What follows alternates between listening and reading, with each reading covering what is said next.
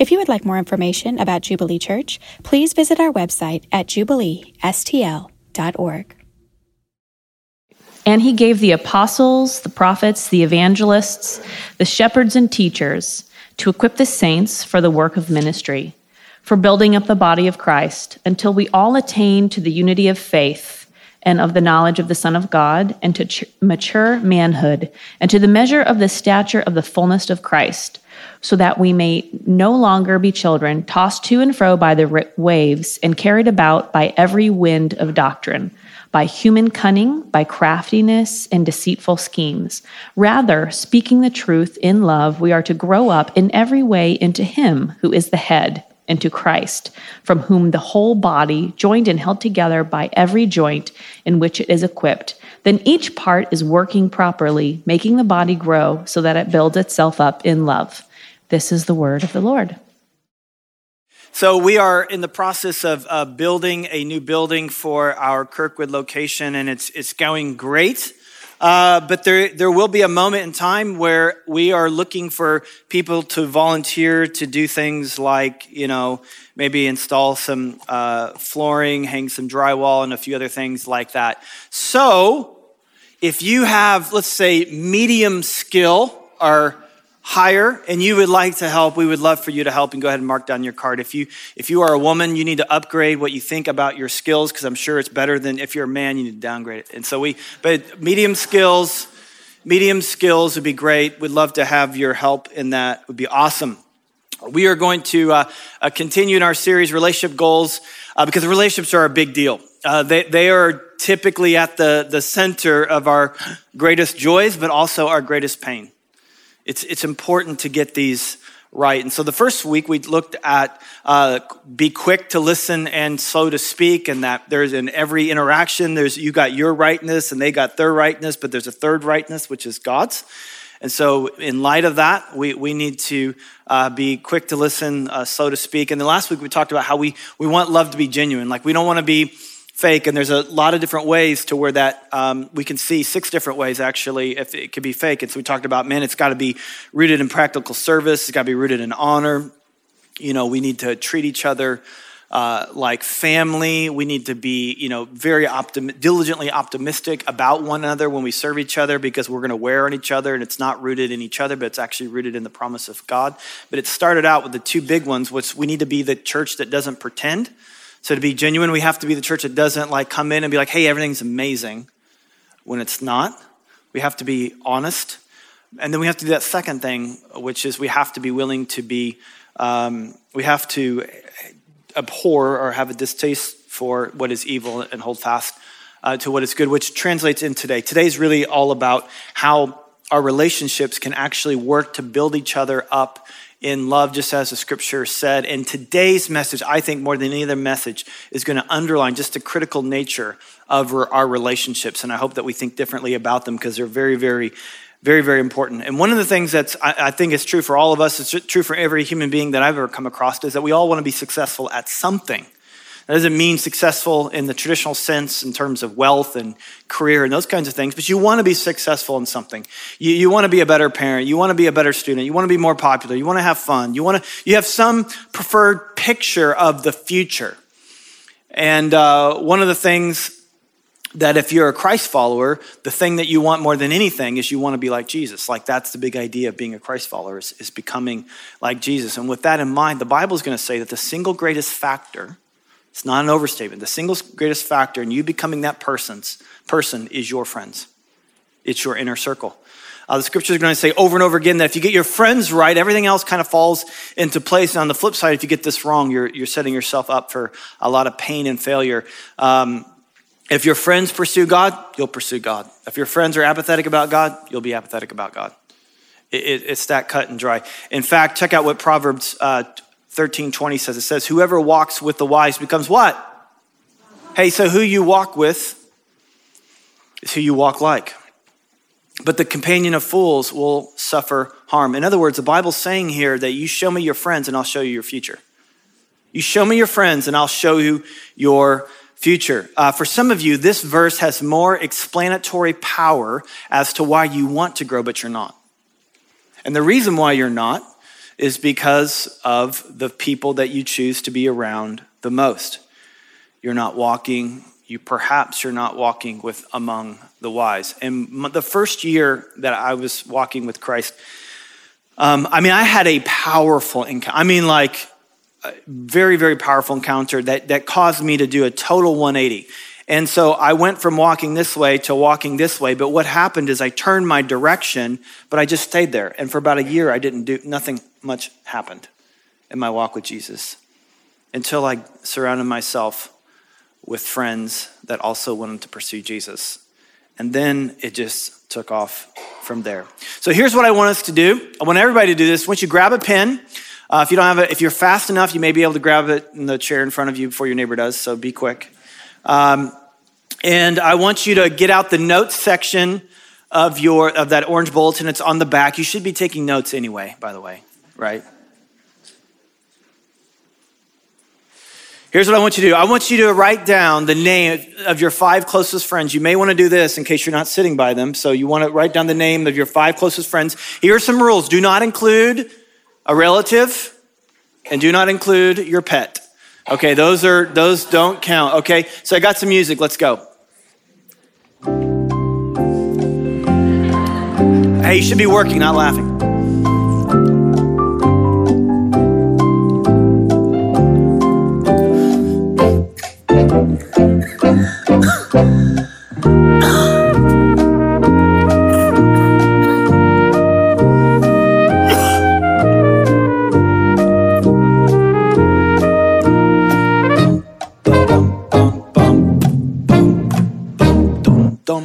Okay, you got it? So, one of the things that sociologists will tell you, and if you're a parent of teenager, of a teenager, you know this stat, or you are a teenager, you know this stat because you heard from your parents. Sociologists say that you are the average of your five closest friends. That you're probably not the most affluent, but you're not the least affluent. You're probably not the healthiest, but you're probably also not the least healthiest. And I'll take it into what our conversation today. You're probably not the most mature, but you're probably also not the least mature either. Who you run like is who you'll run. Uh, who you run with is who you run like. This is so powerful that they discovered if your spouse gains weight, you, there's a 37% likelihood that you'll gain weight. But if a sibling gains weight, there's a 40% chance. I think because of biology, maybe. Uh, but if one of your top five friends gains weight, there's a 57% chance that you will gain weight too. You are the average of your five, which is basically what the scripture says that you, you know, you show me your friends and I will show you your future. If your friends are passionate about Jesus, you are passionate about Jesus, or you will become passionate about Jesus. If your friends are casual toward sin and apathetic toward God, you will be apathetic toward God if you're not already. If your friends are kind of gossipy and bitter, you will become gossipy and bitter. Show me your friends and I'll show you your future. This is one of the reasons, by the way, the Bible is so clear and emphatic that you should not be unequally yoked. It's the, it, like in your marriage, in your, the person that you choose to be the rest of your life with, is that if you choose somebody who's not going where you want to go, who's not running like you want to run, who doesn't value what you're going to value, uh, it's going to spell trouble for you. Now, some of you, if you've been around a while, are like, wait a minute, time out, Brian. Brian, I, I know this, like, you're always, like, you guys are, Jubilee's always talking about how we should be more inclusive. Like, you know, it's about reaching out and, and, and widening the circle. And, and, it sounds like you're just talking about we just can get rid of all the bad influence in our life. I mean, after all, wasn't Jesus a friend of sinners? And aren't we supposed to be the light of the world? That is an outstanding point, And I'm so glad you brought it up because it's going to give me an opportunity to say this that there is a tension in the scripture that you and I, scripture that you and I have to wrestle with. Um, and that is, the Bible does say that, like we just read, that if you walk with the wise, you'll become wise. Um, but it also says to go into all the world. It, it says that, that bad company corrupts good character, but it also says that we should be a light in the darkest places. And so, what it, the Bible isn't saying here is that you should be, you know, huddle up and, you know, you four no more. Like, there's not like there's not a sense to where it's both and. We want to be radically inclusive because Jesus was radically inclusive. But we need to be radically cohesive because there's a, a place where he's wanting to lead us. And something that helped me from an old pastor uh, several years ago that really helped me out about Jesus' relational, relational life. When you study the relational life of Jesus, you, you saw that everyone got equal love from Jesus, but not everyone got equal access to Jesus. Everyone got equal love from Jesus, but not everyone got equal access to Jesus. In other words, in his humanity, he was friendly with everyone. He loved everyone. He, he, he died for the world after all. Like, I mean, he's like, he was, he was about everyone. He, he spoke, he fed 5,000 people, he did all of this. But he gave special attention to 120, his circle of care. He gave even more attention to the 12 disciples, which that you and I are probably more familiar with that one. Like he, you know, as you follow his life, he really paid. And then there was a group of three, Peter, James, and John, who got access to Jesus that no one else got access to. I mean, they, they had this cool moment up in a mountain where they, you know, saw Elijah, Moses, and like, whoa, what? They got access to that. In his final hour, or in his darkest hour, I should say, when he felt so overwhelmed with agony and anxiety, he thought he was going to die, he called these three to him. He didn't call all the 12, he just called these three. So here's what I would say. So in this picture right here, this is a way that you could and should structure your relationships. One is that you need to have a group of three or five people that you are intimate with. And what I mean, you know, uh, that, that you, they see they see everything. You're transparent. They, if something good happens to you, they know it. If something bad happens to you, they know it. Like you just need to have that in your life. Secondly, you're going to have a circle of influence, and this may be, you know, 12 to 40 people. This would include people in your community group, uh, include people that, you know, maybe extended family and others. And then you're going to have a circle of care, depending on how introverted or extroverted you are, will depend upon how this circle is. But then we're just to love everyone. We're, we're to love everyone, but we have to understand who we're walking with and who we're sharing values with. Now, what most people do with this, most people either don't have this all together, and this is becoming a problem. Our, our world is becoming more and more socially connected. We have our social network is expanding by uh, the minute. For some of you, it may just went down, but I don't know. But anyway, uh, sorry, that was a bad joke. The um, but there more and more people are not finding this this level of intimacy. I read a study where they asked a question in the last 12 months, how many people have you shared an important matter with in your life? And 36% said no one. So, one is that you have no squad. The other issue is that you have the wrong squad. What does the wrong squad look like? You gather people based around common interest, what you want, not common values, what you hope to be. Most people gather their squad around common interests, what you want, not around values, what you hope to be. What are your values? Well, a crude way of thinking is think about the end of your life and then think about what you want people to say about you. That's what you value. If you're a Christian, the thing that you value the most is you want to be like Jesus. And what we read here in the scriptures today is God designed a mechanism for how you grow in Him, and that is you cannot do it without other people that this squad right here, can you go back there? Sorry. This squad right here is the group, and it needs to be people uh, that value what you value. So let's take a look at this and draw from this. So in Ephesians 4 11 through 13, it says, And he gave the apostles, the prophets, evangelists, and shepherds and teachers. It's just a, I mean, we could go, this, there's a lot here, but basically just think pastor types like me. Uh, gave these to equip the saints for the ministry. We'll come back to this verse, but let me finish it out. Can we go to the next? Okay, for the building up of the body of Christ until we attain the unity of faith and the knowledge of the Son of God to mature manhood, to the measure and the stature of the fullness of Christ. Okay, all that just says we, to be like Him. Like we're gonna, we wanna grow to be like Jesus. That's the idea. Now, it, it's important just to know, just in case anyone's going down a, a wrong trail, is that it says until we attain this, meaning like we're still a work in progress. And so what's not being said here, and what I'm not trying to communicate is there's like, there's like an in crowd and the out crowd. And you're like, you're thinking, oh my gosh, like everyone, you know, no one's going to want to pick me because I'm like on the bottom of the, the totem pole and not on top. That's not what's being said here. In fact, if you become a Christian today, and let's just take Greg over here so, so I don't have to pick on myself. I'll pick on Greg. You're thinking like, oh, I could never be. I'm never. I'm not as mature as Greg, and and and there's such there's so such a distance between his maturity and my maturity. But let me just tell you of a, a greater gap. The, there's a greater gap between you and Greg, and that's the gap between Greg and Jesus. In fact, the gap between Greg and Jesus looks a lot like the gap between you and Jesus. The, the issue isn't that you attain some level of maturity, but it's that you're, val- you're going for something in your life, which is to grow.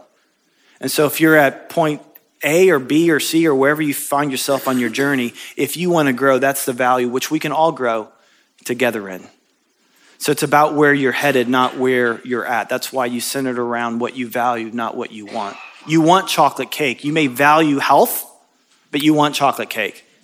Don't gather around people who want who just are going to affirm you and you eating chocolate cake. Get around people who will say, "You know what? You value healthy. I love you too much. I'll eat the cake." All right. So um, see how that works. Okay, but let's go back to this. This is important. So the the pastor types are meant to equip the saints for the work of ministry, which is to grow into Christ. In other words, the primary ministers in your life are not guys like me and Greg are not the pastors. The primary ministers in your life is your squad, the people that you're closest to. So you, I mean, so it's critical. So the people who are going to bring maturity in your life is not me, it's your friends.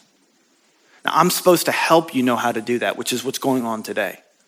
I want to help you help each other grow in Christ. And that, in that way, all, and everybody in all of our locations, no one gets, no one has to miss out on this. We can all do this together, but it's so critically important that you understand that the people who minister to you the most are your friends. So you either don't have people ministering to you or you have the wrong people ministering to you. My hope is after today that you have the right people ministering to you today. Which is why we get it's why we it's why we structure the church the way we structure. The way we structure the church is not built around programs, it's built around people. It's built around relationships. We just want to group you into groups. And that's what we're doing. So we, we do community groups. We want to get you in a group because we, we want you to get around other people to where you can begin to minister to each other and grow each other up. And it doesn't matter that you don't have the same interest. You could be married, single, it doesn't matter. You know, different races, different ages, different likes, different what that doesn't matter. You value the same things, you'll grow up into maturity, and that's what we want to see. So some of us um, have the wrong squad, some of us don't have a squad at all. Christians are really good, in my experience, uh, about being around other Christians without actually being connected to other Christians. There's reasons for that. Um, one is margin. You just don't you don't put the margin in your life for it.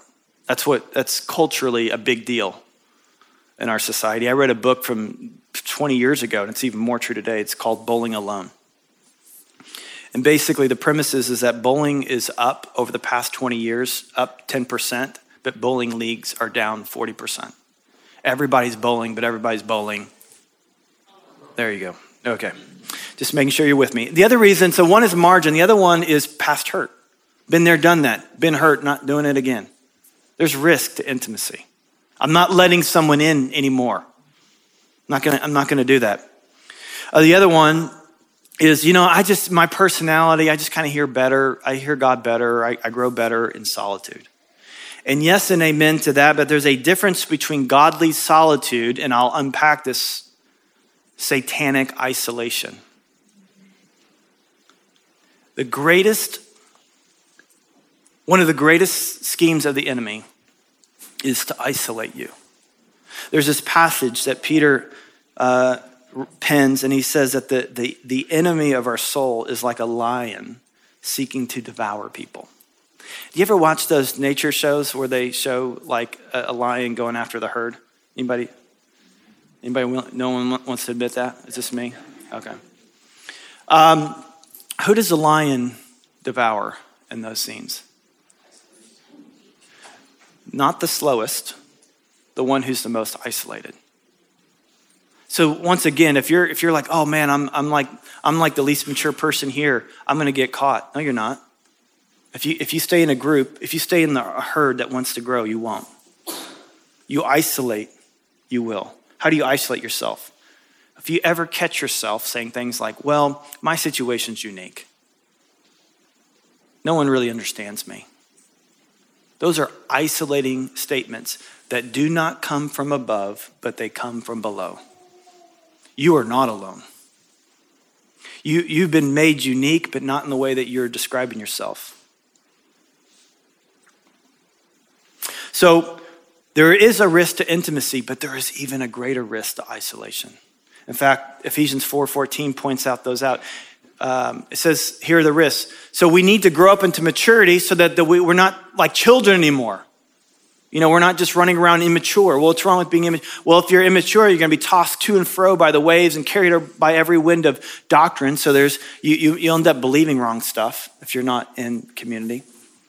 Or by human cunning, you'll, you'll just be subject to, to human manipulation.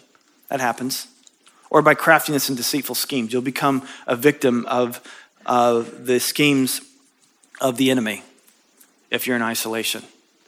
And so he talks about how we come together by building each other up in love. And it uses this analogy of the, of the body, which is the most common analogy in the New Testament for describing our relationship to one another. That we're like a body, meaning that we're, we're all individuals, we're individual members, but we're a part of one body. And the only way to, to survive is actually to be connected. Now, I'm going to give a little analogy here that's kind of disgusting, and I apologize for that. Um, I actually, um, and I actually called a, uh, a, a, research lab and I asked for like, like a human body part in a, in a jar, like in formaldehyde or where they put that stuff in, and they wouldn't give it to me. I guess it's illegal. But anyway, so I'll have to just, I'll have to, so if you were to, if we were to leave today and yet go out into the lobby and you were to see a bloody stump of a foot severed from its body, Let me tell you what you wouldn't say. You know, I wonder if that's just the kind of foot that likes to be alone.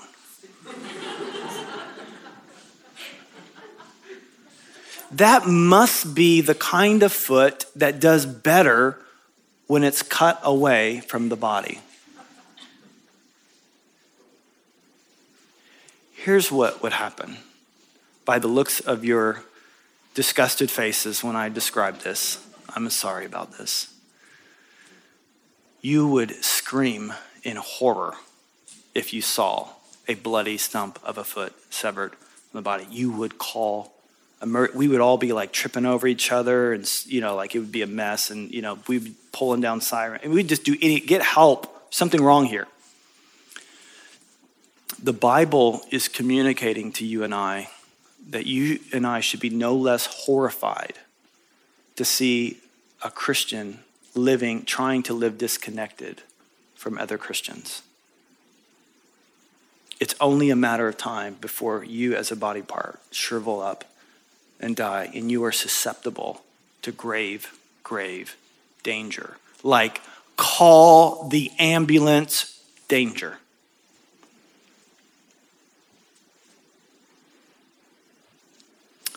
So, how do we avoid that? Well, it says in the next verse, it says that we need to speak the truth in love. We need to create an environment where love and truth are the goal. Growing up into mature manhood is the goal. We are to grow up in every way into Him who is the head, talking about Jesus, from whom the whole body, joined to, held together by every joint uh, with which it is equipped. That we want to equip each other. Uh, when each part is working proper, properly, makes the body grow so that it builds itself up in love. We speak truth to one another. So this, this is our big goal today is to speak truth and love. Now there are a million ways to do this wrong, and there's just a couple ways to do it right. So this is this is can be challenging, and, and I'll try to summarize here a few. Uh, number one is that you need to constantly be assessing your motives for how you speak to other people. Constantly assessing your motives. One that needs you need to be motivated by love for God and motivated by love for them. You need to be motivated by love for God and His truth and what He says, fear of God, not fear of man. I need to be motivated by that. And I need to be motivated by love for the person. So I need to, I need to, when I have something to say to someone, I need to be assessing my motive for why I'm saying it, which, by the way, is another good reason to be quick to listen and slow to speak. But I need to assess my motives. When I say something hard, because I could be saying something, I could, I'm just going to give you a piece of my mind. I'm just going to tell you why I'm telling you this. And so you could, you could, you can speak truth out of anger. You can speak truth out of fear. Parents, you can speak truth out of fear. Parents, you can speak truth out of fear. Speaking truth out, why am I saying this? By the way, you could say something flattering and you need to assess your motives there too. Because you could say something flattery, flattering, but it not be out of love. It would be out of their approval when you should be saying something else. So we need to be motive, constantly motive, checking our motives. Uh, I want to be mo- in how I relate and how I speak to other people. I need to make sure that my motive is based out of love and fear of God, not fear of man. And I need to be, make sure that I'm doing this out of love for the person. We need to constantly be assessing this, our motives. We don't, we don't want what we say to be twisted by some other agenda. And it's so easy for that to happen. So we need to constantly be checking our, our motives. Um, 1 Corinthians, so that means that we have to be revel in God's truth. Love, uh, the big chapter on love, 1 Corinthians 13 says that love does not rejoice at wrongdoing, but it rejoices with the what? Truth. You cannot love someone if truth isn't involved. You cannot love someone if the truth isn't involved. You rejoice in the truth. Love rejoices in the truth. This is why it's so important why you're around the right people. Um, Psalm 1 is a great chapter about the picture of how we grow, which, which kind of syncs up with Ephesians. Uh, Psalm 1, you may have heard this before. It says, Blessed is the man who walks not in the counsel of the wicked, nor stands in the way of sinners, nor sits in the seat of scoffers, just people who do bad things, wicked, sinners, scoffers, blessed. So good is, good is the man, happy is the man who doesn't walk. Now check out the progression. They, they walk, then they stand, then they sit. So here's what, what happens. You and I, we walk around sin. If you don't move, you'll find yourself standing in their way. I'm just standing, just hanging out. Sooner or later, you'll sit. And now you're stuck. And now you're in this cycle and you're surrounded by people who do, who value things that you don't value. Because in the beginning, it seemed interesting to you. It seemed like it was affirming what you wanted to do, but it wasn't what you valued to do. And now you're stuck in it. But here's what you do. Here, here's, here's the blessed man. But his delight is in the law of the Lord. And on his law, he meditates on it day and night. You want to be people around that. And if you read on that passage, it's like a tree planted by living water, just beautiful poetry, amazing stuff. That's what we're going after. We got to be people who, who are motivated by the truth, love for God and love for others. If you have close relationships where the truth of God is not the center, you love approval from them more than you love them. You fear man more than you fear God. Let me tell you why this is important. So, Paul, the apostle in Galatians, had to speak truth in love to one of his brothers. It was Peter, another apostle, over the issues of prejudice and racism. And when he was speaking about this truth, he said he was defending what he was saying by saying, he says, Am I now seeking human approval? He says, If I was to be seeking human approval in my relationship, he says, I could not, I would not be a servant of Christ. Here's what you forfeit. Here's what you forfeit, brothers and sisters, when you don't center your relationships around the truth. You don't have anyone ministering to you, but, but, but, but, it's not just about you. You forfeit your ministry to other people. I want to see you do that. I know the only way that you guys are going to grow up is if you help each other grow up in love. And if you seek each other's approval or you seek the approval of someone outside this room, you will not be effective minister of Christ. In, my, in, in, in what's happening now, like you may come after me and say, hey, great, great preach, brother, whatever. It goes down the drain unless you work it out in your relationships. And you say something like this Man, today Brian said something from the Bible that hit me in the heart. Will you help me do that? If you don't do that, you're not growing. And you're thinking, I hear this too, like, well, Brian, I hear what you're saying, but who am I to judge? I'm not perfect either. I mean, didn't Jesus say not to judge? You know, like he said, like, hey, you know, why would you go for the speck in your brother's eye when you have a log coming out of your eye? Why would you do that? It would be hypocritical of me to judge someone else. And you would be right if, if, if you kept the log in your eye.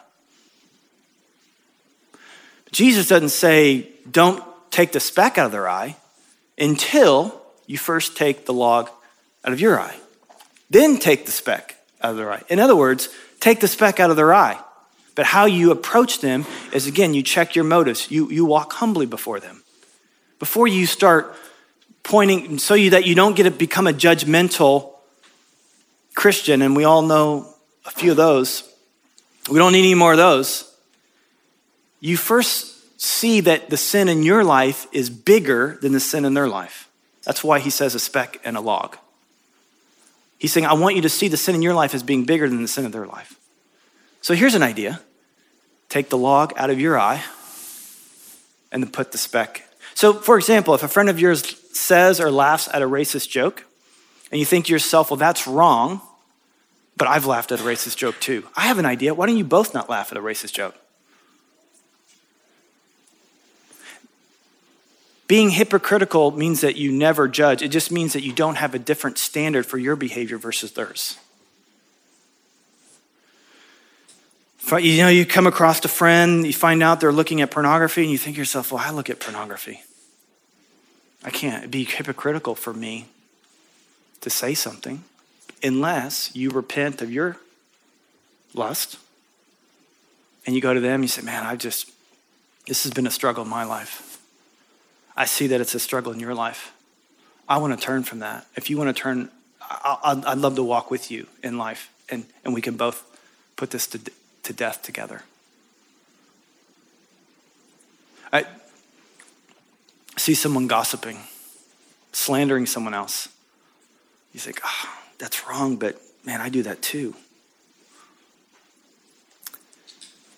Take the log out of your eye. See, what, what Jesus doesn't want you to do is just to fill your eyes with a bunch of logs so you can't, like, he wants you to take your log out.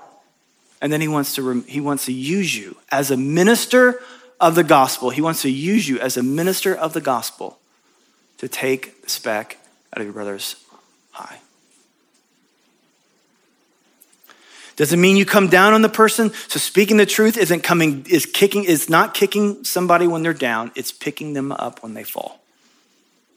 It's not kicking somebody um, when, they've, when they're down, but picking them up.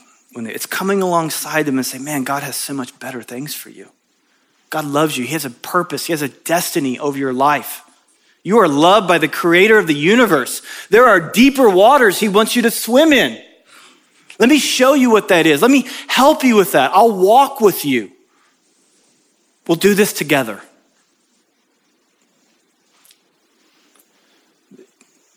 Ecclesiastes, um, you know, Psalms and Proverbs, especially Proverbs, it's kind of like God's Twitter feed. They're like these little snapshots of, of wisdom.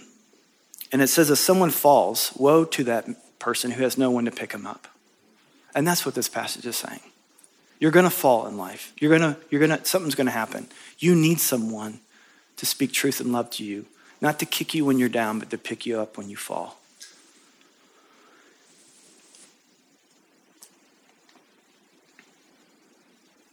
Don't. So one one quick thing about speaking the truth before I move on to the other part is that is that don't be overly responsible for how they respond. A lot of us get caught up in like we feel like we have to get them to agree with us. You don't, you're not getting them to agree with you. You're getting them to agree with God. And then here's the other part. You, you don't change them. You don't have to feel responsible for changing them because that's also God's part. So we, we but we speak it. We speak it and it's it's scary, it's it's fearful, but we have no other choice. And then so how do you receive this? Well, number 1, number 1 through 10 is all the same thing. Believe the best. 1 Corinthians 13, chapter on love. Love believes all things. If there, unless you have, you know, proof otherwise that they literally want your harm. When anytime anyone says something to you that is truth, just believe the best about their intentions. And lean, which means that you lean into what they say. So they may say something and you may think, well, that's 95% wrong. Don't focus on the 95%, focus on the 5% where they're right. They're gonna stumble through it, they're gonna be nervous. If you've got good friends around you who love you and care for you, they're, they're gonna be really careful. They're, they're thinking about, they've, they've checked their motives and it may not come out right. It may even come out judgy, who knows? But don't, don't throw that back on them. I mean, that's what most of us do. It's like, oh, it's interesting you notice my speck. Surprised you could see that with that big fat log coming out of your eye. Like, that's what we want to do. Like, we want to discredit what they say with, like, don't do that. Man, it took, it took a lot of courage for them to say that. And if you treat them that way, guess what? They're not going to do it again. Love believes all things. Here's a question When's the last time someone spoke truth to you?